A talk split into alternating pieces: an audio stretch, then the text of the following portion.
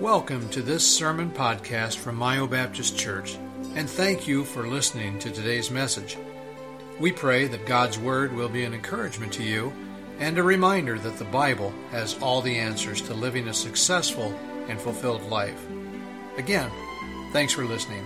We now join the service in progress. The offering. Let's uh, go ahead to John 11.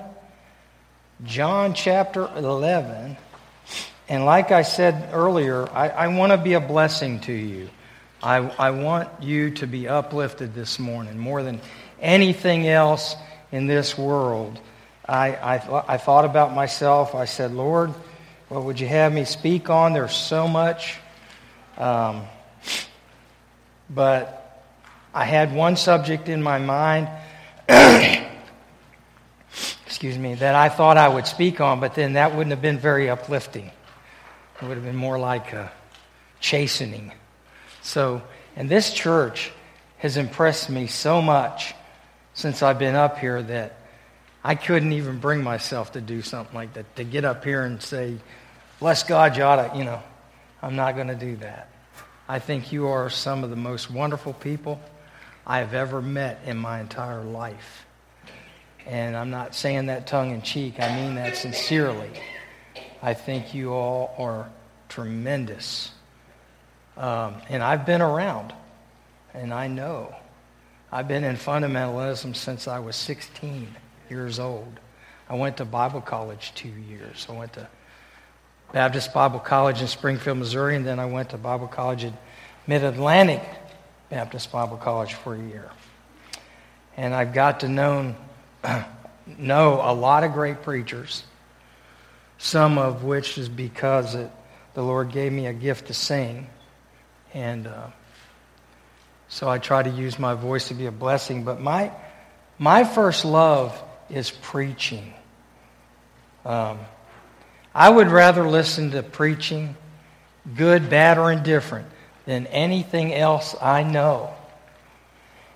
and the reason for that is because when I was young, a pastor that I had at the time, his name was Denver Turner in Manassas Park, Virginia. we would go to Baptist Bible Fellowship meetings.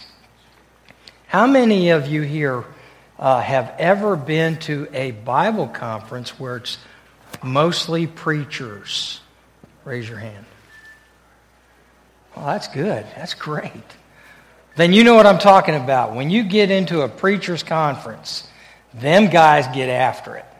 I mean, they preach to preachers.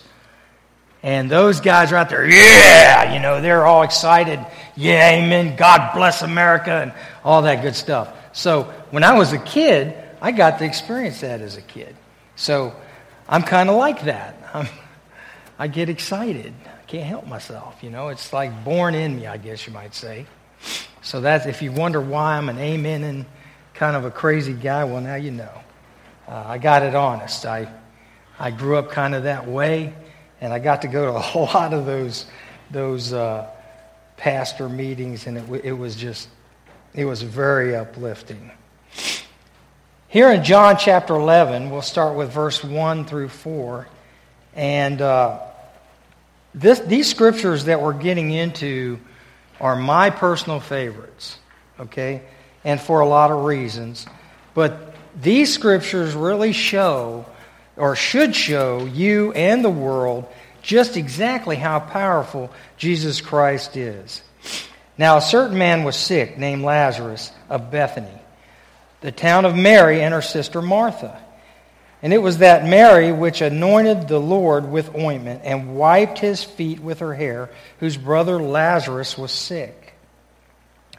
When Jesus heard that, he said, This sickness is not unto death, but for the glory of God, that the Son of God might be glorified thereby. Um, Christ is on his way with the disciples, and he gets this message Listen, Lazarus is sick. You need to come quick. And uh, there's been some, a Southern gospel song uh, that, that tells this story, but Be that as it may, it don't come close to how this story is related to us through Scripture. And then if you'll skip down to 20 through 26, we'll read that. Then Martha, as soon as she heard that Jesus was coming, went and met him. But Mary sat still in the house. Then said Martha unto Jesus, Lord, if thou hast been here, my brother had not died. But I know that even now, whatsoever thou wilt ask of God, God will give it thee. And Jesus saith unto her, This is this is stuff is, is just so uplifting. Thy brother shall rise again. Martha saith unto him, I know that he shall rise again in the resurrection at the last day. Now she's thinking he's talking about, you know, later on. Later on. You know, we're going to look forward. We, we're, we're looking forward to that, right? The last day when the trump of God shall sound, time shall be no more. Our bodies will be transfigured. We're looking for that. We're looking forward to that. That's what she was looking at here. But Jesus said unto her, I am. Oh, listen, this is, I am the resurrection and the life. He that believeth in me, though he were dead, yet shall he live. And whosoever liveth and believeth in me shall never die. And then he asks her, Believest thou this? How about you this morning? Do you believe this? It ought to do something to you. It ought to stir your soul. Believest thou this? And look down at 32 through 35. Then when, G, then when Mary was come where Jesus was and saw him, she fell down at his feet, saying unto him, Lord, if thou hadst been here, my brother had not died. When Jesus therefore saw her weeping, and the Jews also weeping which came with her, he groaned in his spirit and was troubled. I've often wondered what that meant. Why was, why was Jesus troubled? I mean, we can, we can ponder that and think on that. I'm not sure we can read his mind, but there's so many conclusions that can be drawn. Jesus was troubled and said, Where have ye laid him? And they said unto him, Lord, come and see. And then Jesus wept. Then said the Jews, Behold, how he loved him. And some of them said, Could not this man, which opened the eyes of the blind, have caused that even this man should not have died? Well, there's a good question. What do you think? Well, sure. he could have kept him from dying. I don't think that's the point that he wanted to make. But I think the point that he made was pretty powerful, don't you? Let's keep on going. Jesus, therefore, again, groaning in himself, cometh to the grave. It was a cave, and a stone lay upon it. And Jesus said, Take ye away the stone. Martha, the sister of him that was dead, saith unto him, Lord, by this time he stinketh, for he hath been dead four days. Jesus saith unto her, Said I not unto thee that if thou wouldest believe, thou shouldest see the glory of God? Man, it's just really chokes me up. And then they took away the stone from the place where the dead was laid. And Jesus lifted up his eyes and said, Father, I thank thee that thou hast heard me. And I know that thou hearest me always. But because of the people which stand by, I said it, that they may believe that thou hast sent me. And when he thus had spoken, he cried with a loud voice, Lazarus come forth. You know, there's theologians out there that believe that if Jesus would have just said, Come forth, that all the dead would have came out of their graves. Can you imagine that? So Jesus was very, very specific because he had to be. Just think about it. The God that created the universe was standing there with those folks. All power is given unto me in heaven and in earth. That's Jesus. All power. So he had to be very, very specific. This is very theological. This is very deep. And yet it's so simple if we just believe it by faith. Jesus Christ is God. Jesus Christ is God. And he that was dead came forth, bound hand and foot with grave clothes, and his face was ba- bound about with a napkin. Jesus saith unto them, Loose him and let him go. I can imagine. Poor old Lazarus, you know. You gotta, you gotta think about this. I mean, he's going to have to die twice now. You know, I don't know. You know, is that a good thing? I don't know. You know, I kind of get a, I get a chuckle out of it in a way because uh, that'd be kind of a drag to die the first time. But now he's going to have, we know he's going to die the second time. However, then you can ask yourself this also Was it a good thing he got a reprieve? Well, of course it was. Nobody wants to die. They don't want to. You want to take the next train up? The next bus up? I don't know. Most people would say no. You know? I suppose if you were in a, a lot of pain, yeah, you could you probably put your hand up in the air and say, Yeah, I'm ready. I'm ready. I know one thing. Uh, my, I just talked to my doctor uh, the other day. I have two rotor cuffs that's given me a lot of problems. Well, I went to a one of them ladies that stretch you out, and she stretched me out so bad she tore a tendon.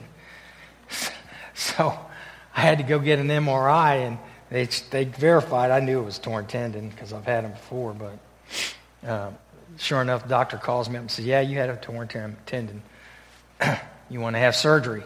I said, Listen, doc, unless it's life threatening, I'm not letting anyone else cut on me. Okay? That's not going to happen.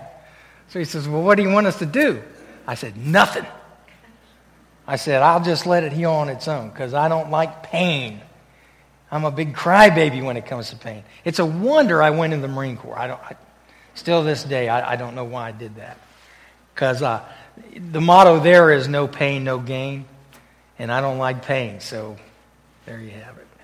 So I don't know why I did, did what I did, but I did. These, these scriptures that, we, that we've read here, uh, I, if, you, if you don't mind, I want to preach at you just a little bit. And not, not to be nasty, but I want to uplift you. God is still in the business of making us what we need to be for His sake. These scriptures here let us know that God is alive and well. Jesus is our all. All to him we owe. Sin hath left a crimson stain, but he washed it white as snow. God loved us so much that he gave us his only begotten Son that whosoever, that's you and I, believeth in him shall not perish but have everlasting life. All these scriptures that come to our minds, these scriptures here that we've just read, why in the world would God go to so much trouble if He's so aloof to let us know who He is and what He wants? The answer is he wouldn't. He wouldn't go to the trouble of letting us know the scriptures like he has if he didn't want us to know who he is and what he wants from us. God wants us 100%. Now, just like you, There was a time in my life, and many of you are older than me and beyond me, and I won't deny that. Some of you are younger than me and beyond me, and I wouldn't deny that either. What do I mean by that? I mean, some of you are very intelligent. Some of you probably know the scriptures better than I do. Knowledge is not what God necessarily wants for you. Knowledge without action is absolutely worthless. It's not enough. You can read the scripture. I, one, this is one I'm going to tell on somebody. I'm not going to mention any names. I'm not going to tell you where it's at. But I had occasion to go to another church uh, and went to the Sunday school class. Now, don't take this wrong. I don't want you to take this wrong. But this is what I observed, okay? So these people would, the, the, the teacher got in front of the class and he says, Hold up your hands. How many of you read scriptures? And there was quite a few that read scriptures, and that's good. I'm not saying that's a bad thing. I'm saying it's a good thing. Knowledge is a good thing also. But they took it a step further, which I, I didn't like it. I thought it was crazy. How many did you read? I read 87 chapters. How many did you read? 67 chapters. Seriously? Is that our focus? Do you see what I'm saying? Do you understand? Do you understand what I'm saying? Is the focus really on you and me and how much we read? Listen, you can read Jesus wept, and if you get something out of it, that's enough. My point is that it's not enough to read and attain knowledge unless you act upon it. And if you're throwing your arms up in the air saying, Look what I've done, it's all for naught anyway. You understand? So I, that's kind of disconcerting to me when I see things like that. It's, it's arrogant and it's prideful. Now, God bless their hearts. Some of those people, that may have not been why they were throwing their hands up and saying, you know, I read 50 chapters in the Bible or whatever. It may have been an innocence. But however, it's still arrogant and boastful. Maybe they don't see that as I do. But I, nevertheless, it is. It is what it is. And so I hope that God could get a hold of their heart and maybe help them out with that. Because I think it's not a very good thing. I want to go back to 25 and 26, and I want to repeat this because these, these scriptures here really, really are powerful. And Jesus said unto her, I am the resurrection and the life. He that believeth in me, though he were dead, yet shall he live. And whosoever liveth and believeth in me shall never die. Believest thou this? Now, Jesus Christ is God, and I, and I want to show you even more proof of this. I, and why am I doing this? Well, because I think sometimes we read the Word of God and we just read it and read it and read it, and we don't really grasp the fact that God is God and He can do anything. Anything. So I want to take you back to Exodus. If you got your Bible, turn back to Exodus. and I'm just going to read a really short uh, verse here. Exodus chapter 3, verse 14.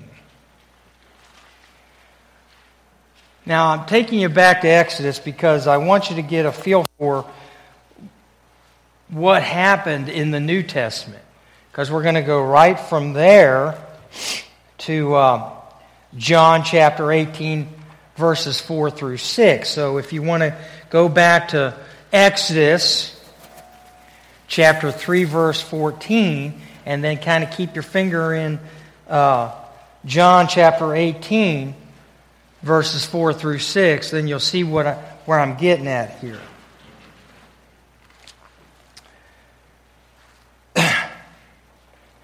And God said unto Moses, I am that I am. And he said, Thus shalt thou say unto the children of Israel, I am hath sent me thee. I am. Well, God is omniscient, omnipresent, and omnipotent. Those words just mean that God is, knows everything. Uh, he's everywhere at the same time, and He's all powerful. I mean, if you keep breaking it down, okay, what, who God is and what He's about, you, you couldn't, this Bible can't contain it all. Volumes and volumes and volumes and books could not contain it.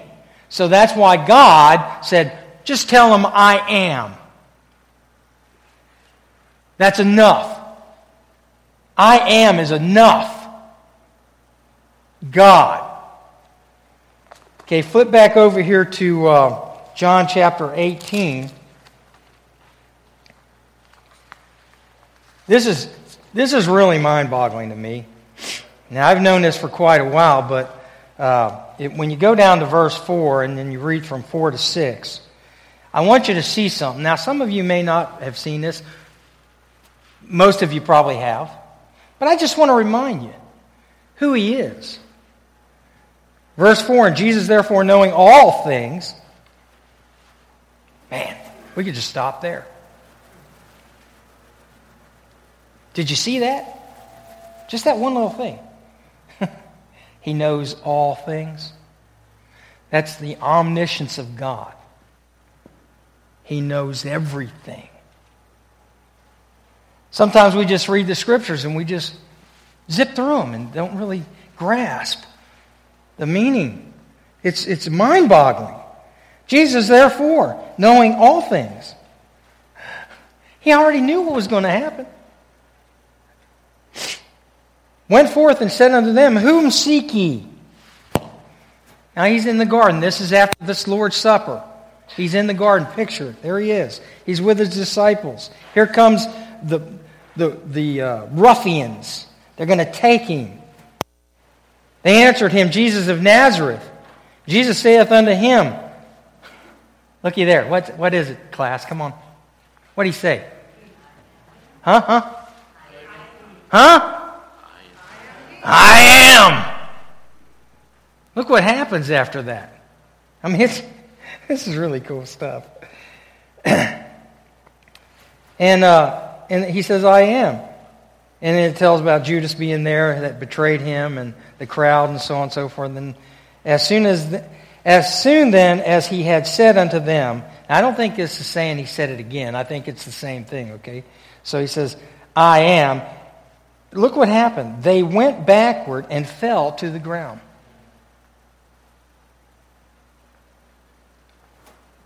See, that's one of them. This is one of them wow moments in the Bible. I'm sorry, I'm grinning, ain't I? I can't help myself. This is one of them wow. For a Marine, this is great stuff. Okay? Well, Marines just love stuff like that. Am I right, Ed? I mean, seriously. This is, this is the stuff that. Can you imagine being a United States Marine and standing there by Christ and he says, I am, and all of a sudden, boom, they're all on the ground? I mean, that's, that's just too cool to me. You talk about power. And it, just, it ain't the words. I mean, I said I am. None of you fell to the floor. So it's not the words, it's who delivered them. That's. Uh, I can't even begin to comprehend how incredible being there must have been. I can tell you one person that got wound up from it Peter. He grabbed his sword and cut somebody's ear off. That'd probably been what I would have done.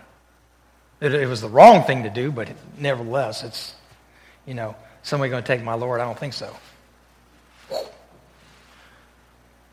I, I just, I want, I want to be a blessing to you this morning. I hope you understand that God is still on the throne and He's still capable. You know, sometimes it, uh, we, we, we feel so all, all alone and so far removed, but we're not. We just think we are. It's all up here. My drill instructor used to say, all battles are fought and won in the mind first. Is it any different for Christians? I don't think so. I think it's even more so true with Christians. Let's go over to, um, to 1 Corinthians 15, and we'll, we'll end with this. 1 Corinthians uh, 15, verses 51 through 58. Behold, I show you a mystery. We shall not all sleep, but we shall all be changed in a moment, in the twinkling of an eye. At the last trump, for the trumpet shall sound, and the dead shall be raised incorruptible, and we shall be changed. For this corruptible must put on incorruption, and this mortal must put on immortality. So when this corruptible shall have put on incorruption, and this mortal shall have put on immortality, then shall be brought to pass the saying that is written Death is swallowed up in victory. O death, where is thy sting? O grave, where is thy victory? The sting of death is sin, and the strength of sin is the law. But thanks be to God, which give us, giveth us the glory through our Lord Jesus Christ. Therefore, my beloved brethren, be ye steadfast, unmovable, always abounding in the work of the Lord, for as much as ye know that your labor is not in vain in the Lord. That ought to motivate us. Those scriptures ought to motivate us.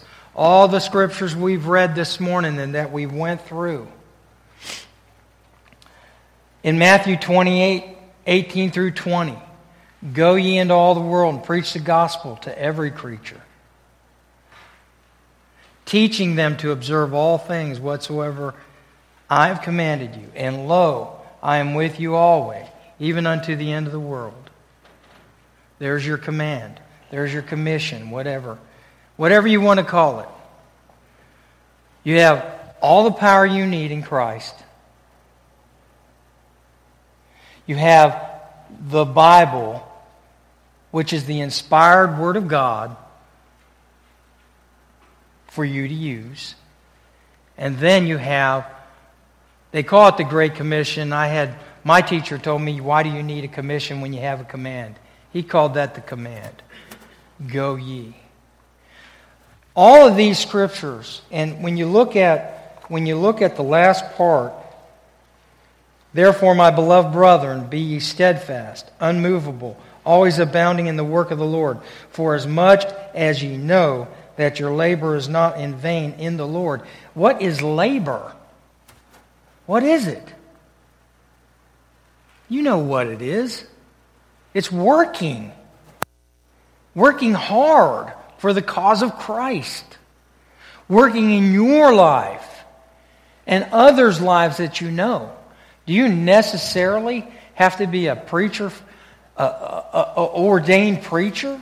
Do you necessarily have to be an ordained missionary or even a teacher to fulfill the Great Commission? No, I say no. All it takes is a willing heart and an obedient soul.